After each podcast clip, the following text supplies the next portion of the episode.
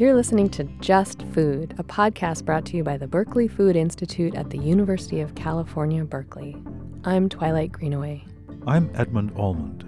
This season, we're exploring the complex web of people and places that provide us with our food. We're talking to the people who grow it, prepare it, and work hard to rebuild the broken parts of our food system. The small family farm is an iconic American institution, and across the country, people are chasing the dream of farm life. It's the back to the land ideal, right? Find some land and feed the world. Well, not so much. New farmers face a lot of challenges and uncertainties. For instance, a lot of them don't own their land, they lease it. And most of that is owned by non farming landlords. Their tenants often shoulder the cost of a lot of the upgrades needed to work the land, with very little security. What happens when they put in a $20,000 well and then their landlord decides they want to sell? Here to help us make sense of all of this is Adam Calo. He's a graduate researcher at UC Berkeley, and his work focuses on this broken system of agricultural land ownership and use. Adam, tell us about your work here at UC Berkeley. So, I'm a graduate student in the Department of Environmental Science, Policy, and Management, and I study California's food system. So, I do interviews with farmers uh, in California. I study agricultural policy that influences these types of farmers, and I look to building solutions around this problem of land access for beginning farmers. Tell me, what is a beginning farmer? That's actually a really good question. The USDA defines beginning farmers as farmers with less than 10 years of experience managing an existing farm operation. But other groups think about beginning farmers as maybe someone who is young, uh, who's, who's younger than the national average of farmer who's starting out. And I think that if we think about who beginning farmers are, we hear one narrative of beginning farmers I see in kind of marketing, advertisements, maybe young, college educated, but that might not cover all of the types of new entrants into the agricultural system. I know a lot of people would think this is a, you know, a bit of an esoteric topic, but it has great importance. How did you come to this? What was your interest? My research has been about interviewing farmers who are starting their career in agriculture here in California. And the first thing they told me is the problem is not about how to farm, it's about ability to gain access to land. And that if we want to transition agriculture into something more just and sustainable, farmers need to have a secure tenure arrangement. And with the the way land value is in California, the challenges with gaining access to land, that threatens to kind of uh, throw the whole sustainable agriculture question on its head. It's a problem that kind of threatens to dead end the aspirations of what I see as a beginning farmer movement. You're telling me of a situation that sounds pretty much like a landlord tenant situation for everyday people, almost like renting an apartment or a house, true? Absolutely. The, the same challenges I have with my landlord um, apply to these stories I've been hearing from farmers in my interviews. Um, landlords that have landlord discretion, in which they're choosing some farmers over others to gain that lease. Predatory landlords who may um, describe the quality of a piece of land only to find when the farmer enters into that lease that it's not so. Uh, I think viewing farmers, especially new farmers, as vulnerable tenants uh, is in a compelling way to think about the problem. So, how much prep work does a beginning farmer have to do? Is it months? Is it years? What happens before they see the first yield that they can take to market? Well, that's a really interesting question because it relates to the problem of being a tenant farmer. The labor that a farmer puts on to a new parcel only increases in value as they add their labor, whether it's improving the soil, adding some capital improvements like a well or a barn for processing. But if you're a tenant, Imagine doing these improvements to your own house that you're renting. Then the landlord wants to move in, the landlord evicts you. You can't take that value with you, it's sunk in the ground. So a farmer goes in, leases how much land? Maybe an acre, maybe 10 acres, maybe 100. What is, give me the, an idea of the size of some of these farms. Yeah, in California, if you are a beginning farmer, you can, you know, try and make a go at it anywhere between uh, half acre um, up to about 10 acres. Um, depending on where you are renting in California, the rent could be as low as $800 per acre per year, up to a complete turnkey operation around $4,000 per acre per year. So this type of agriculture is happening on very small scales and often on the marginal lands that have been overlooked by industrial agriculture. It's in these peri urban environments because they're chasing these niche markets that urban consumers in the coastal cities are, are buying. The niche market created by Farm to Table creates that space for beginning farmers to, to work on small acreage and yet still perhaps work on razor thin margins and be able to stay in the black. How small are the margins that these farmers have to work on? It's very tight. So, for um, an acre of organic strawberry production, um, it could cost maybe $30,000 to prepare um, for that yield. And if everything goes well, then they could make maybe $40,000 on that acre. That's if everything goes well. So then you can imagine the potential loss if you have uh, some pest damage or, um, you know, perhaps something with marketing that, that leads to a rejection of produce. There's this idea that's passed around in the Central Coast that if uh, you see a piece of land with organic strawberries on it, the next thing you're going to see the next time you drive down, it's going to be a condo uh, or a development. And the idea there is that uh, farmers chase high value products, and there's only a certain limit into which the next valuable thing is housing development. And that's the main driver of a lot of this agricultural land loss, which only increases the value of these agricultural lands. Uh, without any form of legal protection uh, that restricts development, a farmer who's dealing on these margins, they're going to sell. They're going to sell to to development, uh, and that's going to lead to agricultural land loss. How do the farmers get beyond that? I know they have to improve that. They have to increase their margins at some point. How do they do that? Well, there's good data that the space for direct marketing is plateauing, that farmers markets are becoming saturated. And farmers in this space turn to a variety of strategies. But one strategy is that they leave, they leave the sector, that they, they try it for a couple of years, they might amass some debt, and then they can no longer continue. They, they seek an alternate career. This is especially true for farmers who might come from a college education, who are aspiring to do agriculture as more of a, an aspirational choice of how to, how to influence a political system they don't agree with.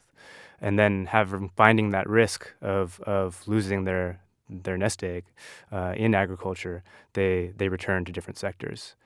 I think the other, the other type of farmer is one who has additional income, right? What I see in the beginning farmer space and in the in the farm to table space is that farmers are relying on either inherited land to get over that land access barrier. They're relying on funding from institutions and grant money. They're relying on perhaps farming as a second career in order to do agriculture as more of a, a hobby, perhaps, uh, in order to reach those niche markets. Some of these farms do an incredible job at stewarding the land, implementing alternative practices, experiments in intercropping. The pollinator diversity is amazing. They're great to learn from. But that model, perhaps if you come in from a position of wealth and privilege, that model is not replicable to sustain the aspirations of this larger beginning farmer movement. Some of the farmers I've worked with in the central coast of California come from farm labor backgrounds. They tell me that after being a farm laborer, perhaps working in conventional fields, that they see farming as a farmer, a farm manager, as a way of gaining autonomy in the workplace, where they don't have to listen to a, you know a labor boss, they have a way of practicing agriculture that, that they feel safe in, perhaps uh, without pesticides. Um, these farmers uh, deal a lot with this problem of land access um, because they perhaps don't have the cultural credibility to negotiate with a landlord. We know that 98% of all agricultural land in the US is owned by someone who identifies as white. And the landlord discretion that I was talking about is a racialized aspect of the beginning farmer experience. So, one of these people I'd like to meet is Mai Nguyen. She's a California farmer who has had to face these challenges that we're talking about herself. We're going to take you to her farm and let you hear from her what it's like to try to be a farmer today. I'm Mai Nguyen and we are currently in Petaluma, California, on a property that I lease. It's seven acres, and then um, we're adjacent to another 10 acres that I lease. I'm a grain farmer. I specialize in heirloom varieties that are not patented. And I also grow Southeast Asian crops for seed. So right now we're walking up this slope uh, that is mostly ground of sandy loam. So it's actually really good for farming and um, and even though it's on a slope, we're able to grow grains on it because we actually put in a lot of cover crops. Now we're heading into the field of Chiddam Blanc de Mars. So this field is about four acres, and then you have the break with the barn and the house, and then below um, is another three acres. I grow about 18 different varieties of wheat. Um, I have two that are on a commercial scale of production, so it's enough volume that I can sell it to, you know, bakers and millers. But I also grow out heirloom varieties for seed because these are the wheats that you can't find in seed catalogs. I've been farming for six to seven years. The assumption is that you can only be served, your products can only get to market if you're big. And that's a major issue for young beginning farmers such as myself is that I don't have the capital to access that land. Um, my family came as refugees, so they didn't have money or certainly not land to pass on to me.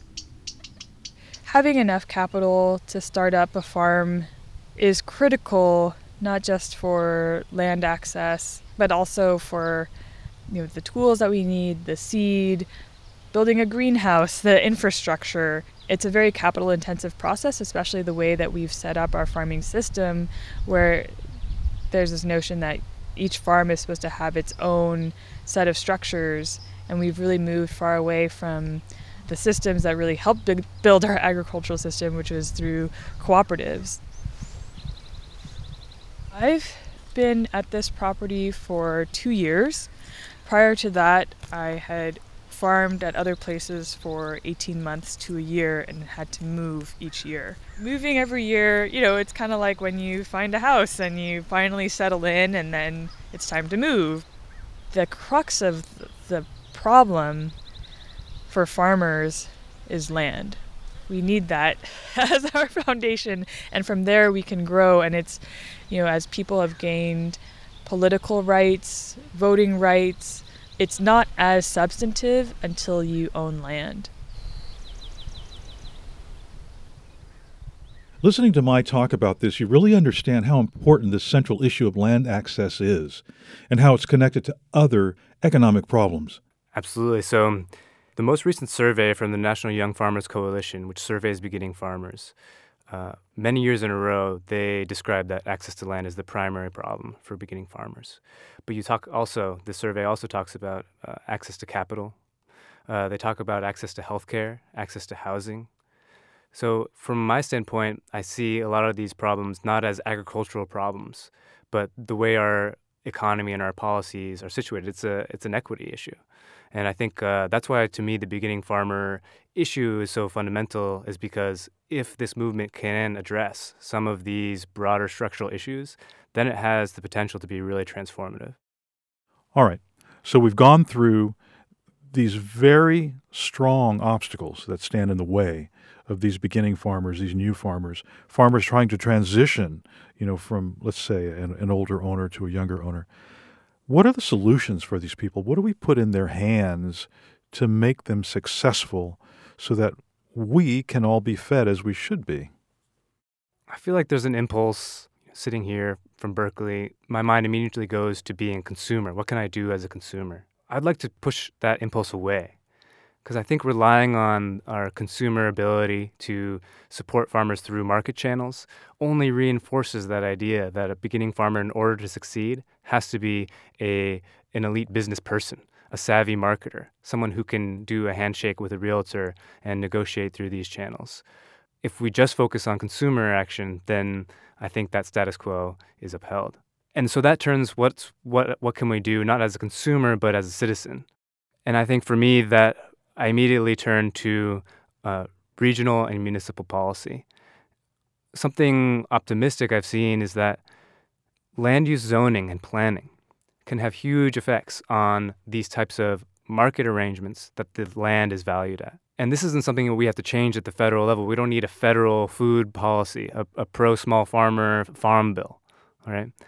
Simply getting more farmer voices, more concerned uh, eaters' voices in some of these housing boards and these zoning boards that decide what percentage of our county's land should be preserved in agriculture um, can alter the dynamics of, of this land access dilemma.